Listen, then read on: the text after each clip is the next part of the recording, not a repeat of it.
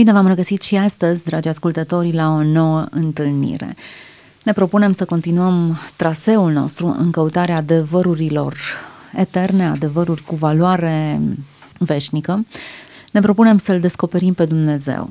Dacă în discuțiile anterioare, împreună cu invitatul meu, am uh, creionat puțin epoca în care trăim, cu relativismul ei, cu tendința de a minimaliza absolutul, iată că în discuțiile anterioare am descoperit adevăruri fundamentale și mă gândesc că și astăzi uh, vom uh, trasa un drum în care vom reuși să descoperim încet, încet care este esența trăirii creștine. Alături de mine este pastorul Ghiță Mocan. Îi spun bun revenit în studioul nostru. Bine ne-am regăsit. Dacă revenim la ilustrația cu care am început în emisiunea trecută, la faptul că de sus privite lucrurile sunt mult mai simple. În timp ce zburam cu avionul printre primele dăți, am exclamat undeva în sinea mea, aha, cam de așa vezi tu lucrurile de sus. Căsuțe mici, mă gândeam în interiorul lor câte probleme ar fi, cu ce s-or confrunta oamenii aceia, dar totuși imaginea de sus, chiar dacă pare simplă, în mod paradoxal Dumnezeu o apropie și o vede la detaliu de celulă, la detaliu de fir de păr, cunoscând fiecare element care ne face existența mai bună sau mai rea. Și despre această existență mai bună sau mai rea ar fi bine să discutăm astăzi. În mod special, um, mă gândesc să ne oprim asupra unui subiect legat de felul în care cunoașterea lui Dumnezeu modifică, transformă relațiile noastre. Aici este un punct dureros. Sunt foarte mulți oameni care se închină bine într-o biserică, care lecturează bine o scriptură, care ar petrece ore în șir în rugăciune, însă s-ar descurca foarte greu și foarte prost alături de ceilalți. Să admitem în primul rând adevărul că întâlnirea cu Hristos, uh, cunoașterea Lui, uh, nașterea din nou, uh, înseamnă de fapt schimbare. Este ceea ce grecii numeau metamorfosis, metamorfoză, adică schimbare esențială, în aspectele esențiale ale ființei noastre. Implicit, mântuirea, dacă definim mântuirea ca o schimbare, și ea suportă etimologic această definiție, atunci să adăugăm încă ceva, să spunem că este o schimbare pentru sau cu scopul ca. Să nu ne rezumăm uh, la această schimbare și să o evaluăm intrinsec doar prin ea însă și să ne bucurăm, atât de mult să ne bucurăm că suntem ai Domnului, încât să uităm că suntem și ai societății și ai timpului nostru. Mă gândesc că aici este până la urmă riscul fanatismului în credință, în creștinism și în orice altă religie, momentul în care iei mântuirea, salvarea ca un tezaur exclusiv al tău, ca ceva ce ai dobândit după lungi așteptări și căutări, chiar dacă l-ai dobândit prin revelație și în mod autentic, și să te rezumi la asta. Ei bine, Dumnezeu ne mântuie pentru ca, fiind mântuiți, să fim o bună mărturie pentru alții. Dumnezeu ne mângâie, spune apostolul, pentru ca noi, prin mângâierea care o primim de la El în necazurile noastre, să știm să-i mângâiem și pe alții. Te uiți în Scriptură, mai ales în Noul Testament, și vei vedea că lucrurile esențiale pe care Dumnezeu le face în chip spiritual pentru noi sunt întotdeauna într-un mod utilitar făcute sau cu un scop dincolo de noi. Dumnezeu ne ajută ca noi să ajutăm, dar să, am tot pomenit Noul Testament, nu vreau să cădem într-o extremă. Uitați-vă la Avram. Spune, te voi binecuvânta și tu vei fi o binecuvântare pentru alții. Deci acolo nu sunt două lucruri, este același lucru, același adevăr pus din perspective diferite. Adică pe cât e de adevărat că Dumnezeu există și îl binecuvintează pe Avram, pe atât e de adevărat că Avram îi binecuvintează pe alții. Cum știe, cum poate, el e om, el nu e Dumnezeu. Dar ca om face tot ce se ține de el și Avram rămâne în cultura Vechiului Testament, în cultura evreilor de azi și implicit a creștinilor, ca un exemplu de ospitalitate, exemplu suprem de ospitalitate. Nu poți să treci pe lângă mine. Cum să treci pe lângă mine, să nu intri la mine? Acolo este, sunt adevăruri abisale, că nu ai cum, n-ai voie, este împotriva cosmosului, a universului, a condiției mele, a relației noastre, ca să treci pe lângă mine. Un om bun, am zice, nu? Un om bun care a avut parte de revelație, la tipul acela, patriarhal, pe vremea patriarhilor, a avut parte de revelație. Revenind la noi, să spunem că odată ce am găsit izvorul, vom uh, fluiera de acolo, vom striga, vom spune și altora despre izvor. Îi vom invita, le vom uh, duce apă cum văd eu că duci apă în sensul acesta la, la cineva este că nu poți să duci izvorul, vei duce mereu o cantitate mică de apă. Cam asta putem noi să facem. Putem să oferim niște versete puse la locul potrivit, nu? ca niște cuvinte înțelepte, care sunt ca niște mere de aur într-un coșuleț de argint, după metafora înțeleptului din proverbe. Putem să fim uh, picul acela de faguri, nu? Putem să fim înțelepții aceea deloc aroganți, dar care în anumite momente obișnuite ale vieții știu ce au de spus, știu ce au de tăcut. Putem să fim. Dar nu putem duce izvorul. Izvorul va rămâne acolo, El este Dumnezeu, noi nu putem duce pe Dumnezeu efectiv, noi ne ducem spre El și într-o zi ne ducem la El, nu? Dar, în condiția de oameni mântuiți, cred că asta trebuie să răsfrângă mântuirea noastră și asupra celorlalți. Mântuirea ca priveliște, nu în sensul că prin noi se mântuie ei, ci să ridicăm semne de întrebare, să putem să îi punem pe ceilalți pe gânduri, cu cuvinte, fără cuvinte, după împrejurări, să-i punem pe gânduri. Nu odată auzim când oamenii se convertesc și când vin să facă botezul, îi auzim în bisericile noastre în mărturiile lor spunând mi-a atras atenția un coleg sau o colegă de serviciu. Mi-a atras atenția. Am zis, este ceva special în fata asta sau în femeia asta sau în bărbatul acesta. Este ceva special să descoper. Am spus-o mereu și o repet și acum cu toată convingerea. Dumnezeu lucrează de foarte multe ori pe curiozitatea noastră, cunoașterea Lui, pe curiozitatea noastră. Curiozitatea nu este nimic, nu este, nu este o problemă în sine. Sigur că ca orice lucru bun poate fi pervertit, dar în sine curiozitatea este un ingredient necesar al cunoașterii lui Dumnezeu. Oamenii aceia despre care povestim și alții povestesc că le-au atras atenția, sigur că nu s-au mântuit prin ei, mântuirea e prin Hristos, prin credință, dar au ajuns în atmosferă, au ajuns în, în preajma Domnului putea zice, pentru că mântuirea celor creștini a lucrat și pentru alții, a rodit într-un fel și pentru alții. Pot să duc dintr-un măr, să iau fructe din măr, nu? Și să-ți aduc. Însă nu voi putea să-ți iau mărul acela care rodește, că deja e adult, e mare, e, nu? Nu pot să-ți iau mărul. Pot să-ți aduc fructe și să presupunem că îți plac acele fructe și îți voi spune, hai cu mine într-o zi să vezi unde am găsit eu fructele acelea. Deci cumva în postura aceasta ne aflăm, spun asta ca să nu ne cădem în aroganță sau în cine știe ce spirit mesianic gratuit. În mod indiscutabil, faptul că se întâmplă o transformare în mine se reflectă prin relațiile din jurul meu. Mi-a plăcut sublinierea că noi nu suntem finalitatea actului, adică nu totul se întâmplă ca să ajungă la mine, eu devin un scop în toată povestea aceasta, ci mai degrabă sunt un mijloc, un canal de binecuvântare spre ceilalți. Am fost mântuită ca să transmit și altora, am fost binecuvântată ca să dau și altora, am fost mângâiată, am fost încurajată ca să pot să încurajez și să aduc și eu uh, mângâiere și Adică este restaurare. un scop în mântuirea noastră, dincolo de mântuirea noastră în sine. Uh-huh. Este un scop dincolo de... Și înțelegerea acestui fapt mi se pare esențială pentru felul în care îi privim pe ceilalți. Credința creștină nu este gândită ca uh, un act singular. Eu nu pot trăi doar cu mine însă. Am fost creată să trăiesc în interdependență de Dumnezeu, dar și de trupul lui Hristos, biserica.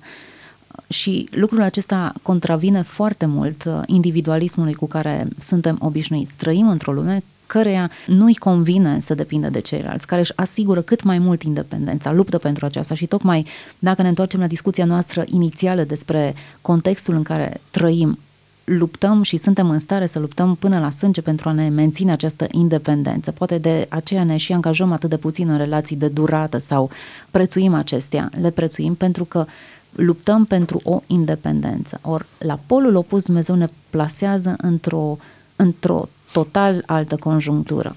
Tocmai din cauza aceasta, ceea ce numim noi uh, în chip atât de obișnuit părtășie, adică relații legate de relații, relații dintre creștini din aceeași biserică sau nu neapărat, înseamnă de fapt o tămăduire pentru noi. Eu cred că nu există vindecare de plină de egoism, de individualism, de infatuare, decât prin părtășie. Părtășie e un cuvânt foarte puțin înțeles. Sigur. Nu doar de lumea de afară, dar părerea mea e că până și de lumea dinăuntru de biserică este... Cuvântul părtășie apare de câteva ori, de puține ori în uh, Scriptură, apare mai mult în Noul Testament și are în spatele lui etimologic grecescul koinonia. Koinonia nu este un cuvânt inventat de creștini. Koinonia exista încă cu multe secole înainte ca și concept, ca și cuvânt, în societatea greacă. Și koinonia însemna adunare de oameni dar care ne adunăm, atenție, nu din întâmplare, nu ne-am adăpostit sub un acoperiș că a venit ploaia, deci nu forțați de cauze externe, de teamă, de... Da? Sau toți de aici suntem uh, bolnavi de lepră, cu lepra era un coagulant într-un fel, adică toți se adunau într-un loc. Nu așa, aceea nu e coinonia. Ci coinonia presupunea ne adunăm nu din cauza unor forțe exterioare, ci din cauza că noi, mental, am ajuns la o anumită convingere sau anumite convingeri sau noi avem ceva de discutat, de polemizat. Noi avem ceva de împărțit. Acea coinonia comportă, în sens etimologic, această adunare împreună pentru a ne fi aproape unui altuia, pentru a ne uh, cizela unul pe altul, pentru a ne fi de folos în definitiv, dar nu în sensul meschin al termenului. Coinonia presupune foarte multă plăcere, se adunau pe tagme, aveau, aveau același limbaj, aveau același limbaj. Sigur, coinonia în sensul necreștin a născut și foarte multă aroganță și elitism, dar din punct de vedere creștin, în trupul lui Hristos, coinonia este în sfârșit răscumpărată, conceptul. Este în sfârșit purificat, că doar baptizo, bapti, uh, botez, ca și cuvânt existat înainte, ca să-l folosească apostolii, Hristos și apostolii. Nu? Dar el capătă purificare, este purificat, este, este curățat de tot ce ar putea fi negativ. Și acum părtășia, de fapt, creștină este tocmai această, uh, acest mod de a fi împreună, dar nu din cauza noastră sau nu clădind pe noi și pe cât de cum se cade suntem noi, ci o coenonia bazată pe supranatural, adică toți ne adunăm pentru că ne raportăm prin credință în chip mistic la Dumnezeu, la același Dumnezeu. Și atunci orizontala noastră este întreținută de verticala noastră. Atunci coinonia și-a atins sensul ei biblic. Când orizontala, relațiile pe orizontală sunt susținute de uh, relația noastră cu Hristos. Asta ar fi pe scurt despre părtășie.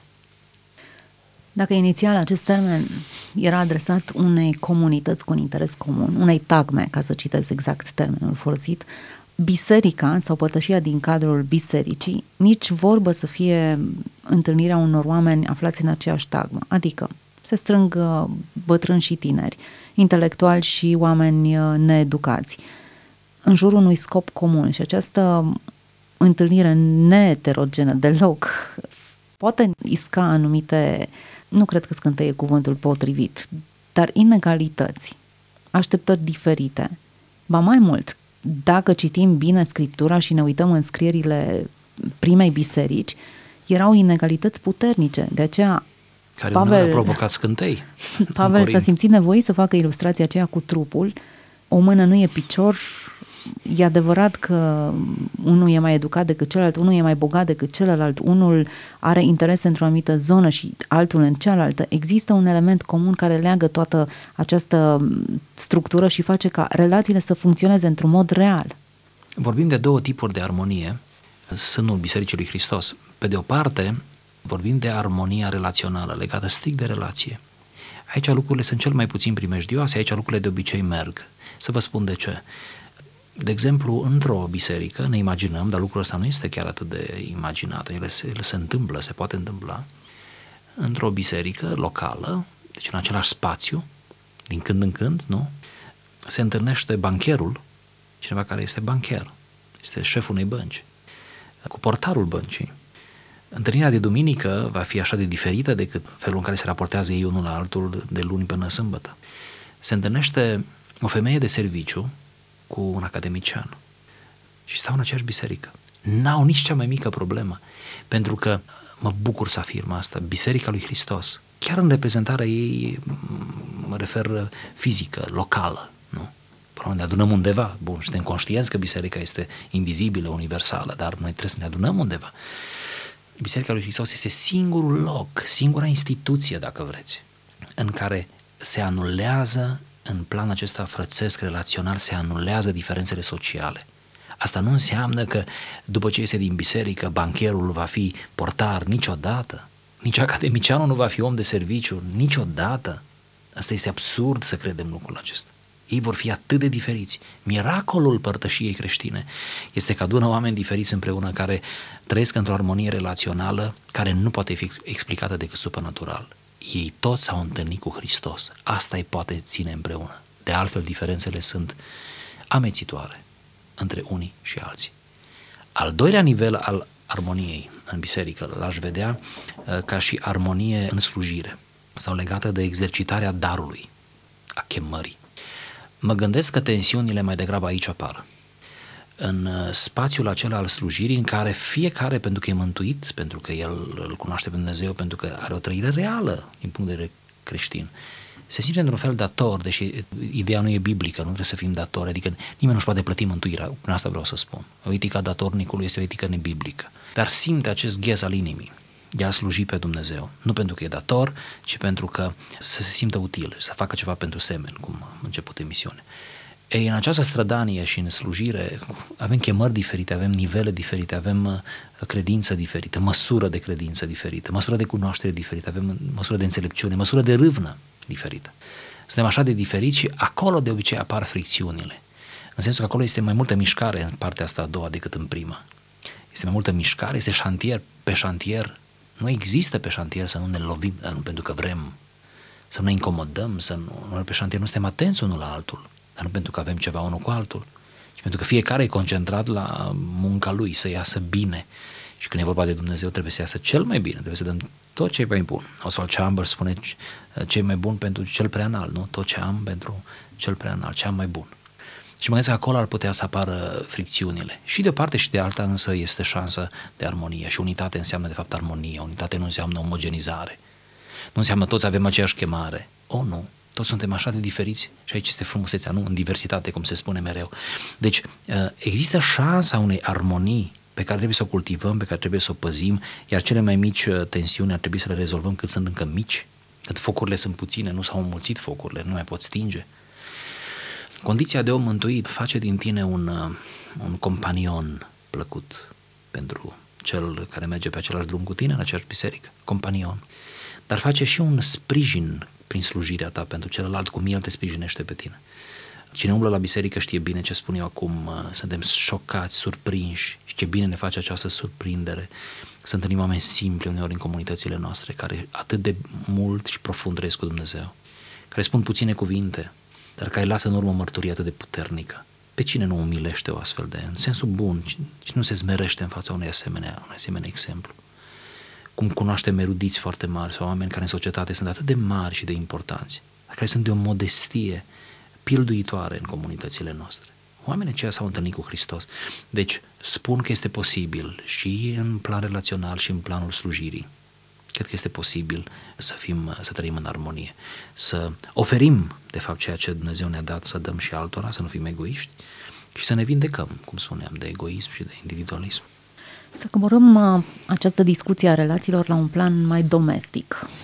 Cineva spunea, Dumnezeu drăguț nu-ți cere niciun pahar de apă, ușor de iubit, ușor de cinstit, Însă omul de lângă mine e mai greu de înghițit și dacă ne referim strict la spațiul bisericii, poate că acolo ți-e mai ușor două ore să cânți și să te rogi împreună cu cineva, însă în viața de toate zilele să te lovești de omul uneori nesuferit sau uneori nechipzuit de lângă tine, om pe care ar trebui să-l privești din perspectiva pe care o abordează Dumnezeu, cu bunătatea, măsura de bunătate pe care ți-a arătat-o Dumnezeu, aici procesul devine mai greoi. Aș împărți și aici lucrurile în două, poate mai bine metodologic. La biserică e mai simplu, cum spuneați, din cauza că acolo ne situăm în planul acesta al răscumpărării. Acolo sunt răscumpărații Domnului. Nu? Sună bine, sună plenar, frumos. În planul acela răscumpărării e mai simplu, gândim cam la fel, stăm împreună, avem activități, proiecte împreună, așa. Când ieșim din spațiul acela e mai greu. Și atunci eu aș zice să încercăm, să exersăm să-l iubim și pe cel de neiubit, uneori, omenește de neiubit, un nesuferit, un antipatic, cineva care are argumente cât ți-a făcut, cu voie sau fără voie, mă rog, asta e un detaliu care îl discutăm, dar iată. Și atunci, ce resort sau ce argument găsim pentru iubirea celui din a doua categorie, nu? Care nu ne întâlnim la biserică, nu împărtășim aceleași principii, convingeri, etc. Și atunci, totuși, este un argument care rămâne în picioare. E minimal, sunt de acord, e minimal, dar el rămâne în picioare și ne poate salva. Este argumentul creațional. Păi și asta e făcut de Dumnezeu, după chipul lui Dumnezeu. Ți-e greu să vezi asta uneori.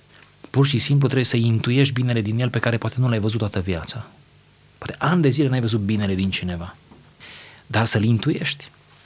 într-un fel, dacă reușești să faci asta, este efectiv, ai, ai, ai frizat cu gândirea lui Dumnezeu, care se uită la creaturile sale și care intuiește o scânteie care a pus-o el acolo în noi, care intuiește binele acela, care poate va ieși la iveală, poate nu va ieși la iveală, ține de liberul arbitru, cum vorbeam. Deci, în relațiile acestea foarte tensionate și delicate, din afara bisericii mai ales, sugerez, recomand, eu însumi mă educ în felul acesta. Uneori n-am niciun motiv ca să-l agrez, agrez pe cineva. Uneori cineva în mod intenționat mă tachinează sau cum să spun, în mod intenționat, este un rău deliberat, am zice. Imediat l-aș putea cataloga undeva. Dar cu ce mă ajută în fond? Când eu trebuie să fac relațiile cu el suportabile, nu? Uh, și să nu mă apese, să nu chiar le iau cu mine acasă sau să le iau cu mine, nu știu, în intimitatea mea, în gândirea mea, nu? să nu mă bântuie, într-un fel. Și încerc să mă educ argumentul creațional și cred că asta este biblic și e corect. Asta este, și el e opera lui Dumnezeu, da? Încă e mult de retușat la el, da? omul acela, dar el, este, el, are, el are în străfundul sufletului lui un bine, un bun. Recomand cu această ocazie să nu recurgem imediat la soluții tranșante și să numim pe cineva rău, decât în mod conjunctural. Diavolul e rău în mod ontologic, numai diavolul e rău în sensul total, de plin, ontologic, ființial. Oamenii, oamenii răi sunt răi conjunctural. Câți dintre noi n-am avut ocazia stupefiat să vedem oameni răi făcând lucruri uneori bune, ne-au surprins, nu mă așteptam de la tine. Automat s-a, s-a schimbat ceva în percepția noastră, nu înseamnă că ni l-am făcut prieten, nu înseamnă că s-a schimbat el definitiv, dar oricum am văzut că el poate fi în stare, un astfel de om, de, da, ne-a demonstrat ceva ce de fapt noi trebuia să știm. Să privești la binele din uh, inima lui, din sufletul lui. O știință întreagă, cea a consilierii creștine, nu? Ne învață și învață pe consilieri să îl ajute pe om să găsească binele din el. După ce îi spune tot răul, tot spune, uite, există ceva, hai să căutăm binele acela din tine, hai să căutăm și pe aceea să clădim, pe binele acela. Știu că trebuie multă răbdare, înțelepciune, stăpânire de sine, dar în fond asta este credința, nu? Asta este roada. Asta este roada. Purtarea crucii cam asta ar fi, nu? Purtarea crucii are un, o conotație teologică mult mai relațională decât credem noi. Dacă îmi permit să spun asta prea adesea, mai ales noi în mișcarea evanghelică, privim spre sintagma ați purta crucea ca ceva atât de individual între mine și mine, între mine și Dumnezeu. Prea adesea privim așa spre riscul nostru, spre dezavantajul nostru, dar de fapt se pare și după construcția gramaticală din textele care vorbesc despre asta, se pare că e vorba de crucea în care ți-o fac alții, cam produsul altora care se răsfrânge asupra ta. Deci mai degrabă este un adevăr relațional decât un adevăr din acesta foarte individual, foarte mistic între mine și Dumnezeu.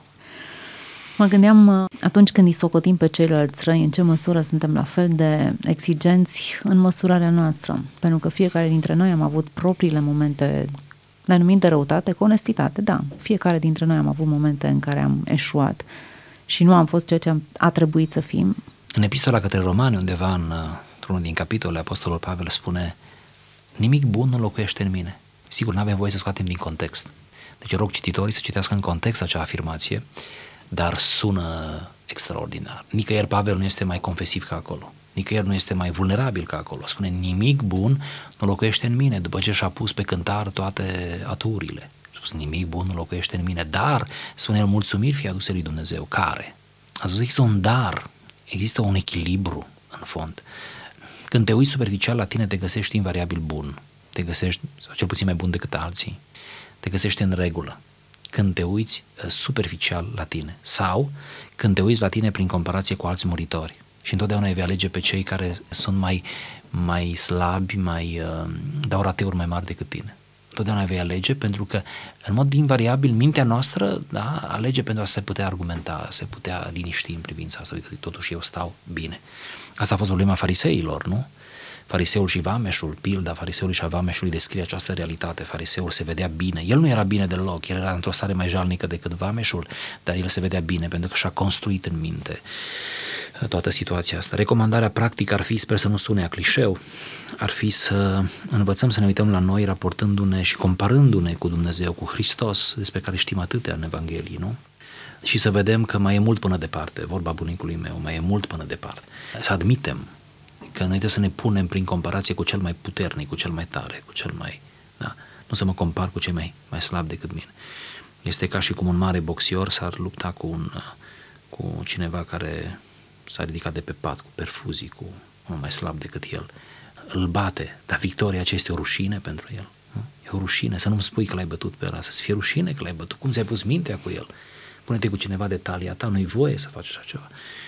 La fel prin la comparațiile noastre, da? Suntem atât de puierili și ne mai și lăudăm cu asta. Ne lăudăm că cât de bun suntem noi în comparație cu alții mai slabi decât noi sau care au un context poate mai nefericit decât noi sau care nu au putut așa la biserică cât am fost noi duși și ne găsim buni. Iată, să fim intransigenți și cu noi, cel puțin cât suntem cu ceilalți, cu cei de lângă noi. Totuși o comparație ne este recomandată, dacă ne gândim bine la una din pildele pe care Mântuitorul le spunea, cu datornicul. I s-a iertat cuiva o datorie atât de mare, iar un alt egal de-a său îi datora infim față de cât datora el față de superiorul său. O pildă foarte clară vis-a-vis de cum ar trebui să ne comparăm. Cât mi-a iertat Dumnezeu mie, n-aș putea ierta eu nici cui. Dacă am avea așa cântarul, ce diferit ne-am aborda. Acolo e vorba însă nu de cantitate, ci de atitudine. În cazul acela, ca să spiritualizăm pilda, pe scurt, ar fi așa. E o întâlnire cu Dumnezeu care nu l-a modificat, care n-a, n-a produs schimbare în el. E o întâlnire cu stăpânul care l-a copleșit din punct de vedere emoțional și nu, i-a iertat toată datoria.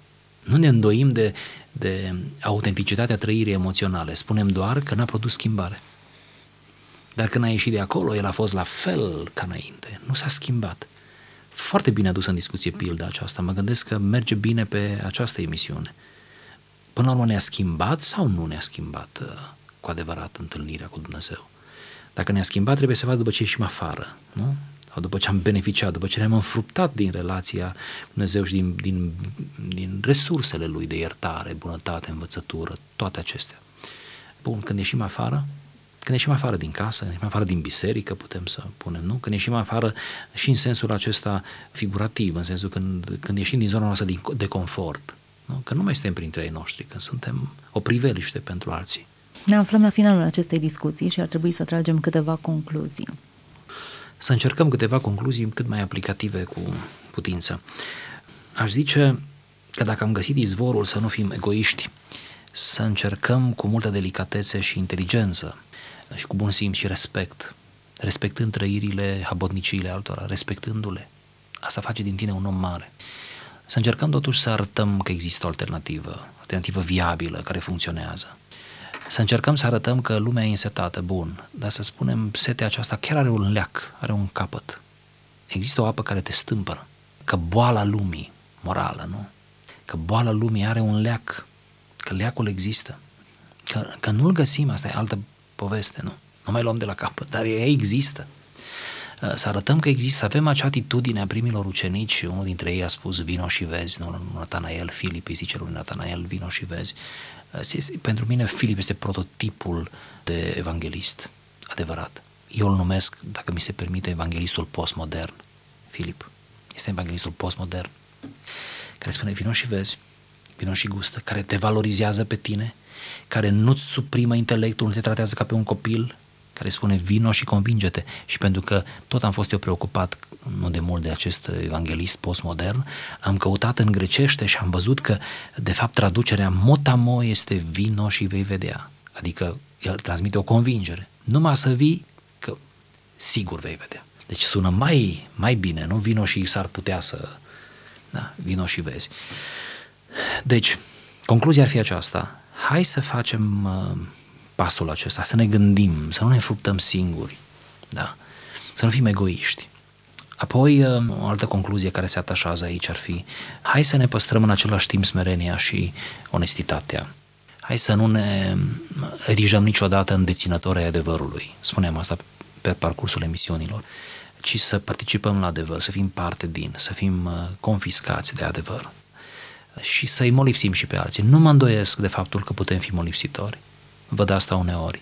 Eu sunt molipsit de alții, alții sunt molipsiți de mine. Deci funcționează. Deci hai să ne molipsim unii pe alții într-o bine. Oricum răul e molipsitor. De ce n-am lăsat și binele să lucreze sub aceeași paradigmă? Cu siguranță că bătălia este alta, dar efortul merită. Ne-am bucurat să fim împreună pe parcursul acestor emisiuni și să descoperim împreună adevăruri care ne înghit pe noi, mult mai mari decât noi. care ne confiscă, dacă e vorba să vă citez, prin care găsim adevărata libertate. Ne oprim astăzi aici. Mulțumim pentru participare pastorului Ghiță Mocan. Ne reauzim noi data viitoare. Până atunci, toate cele bune!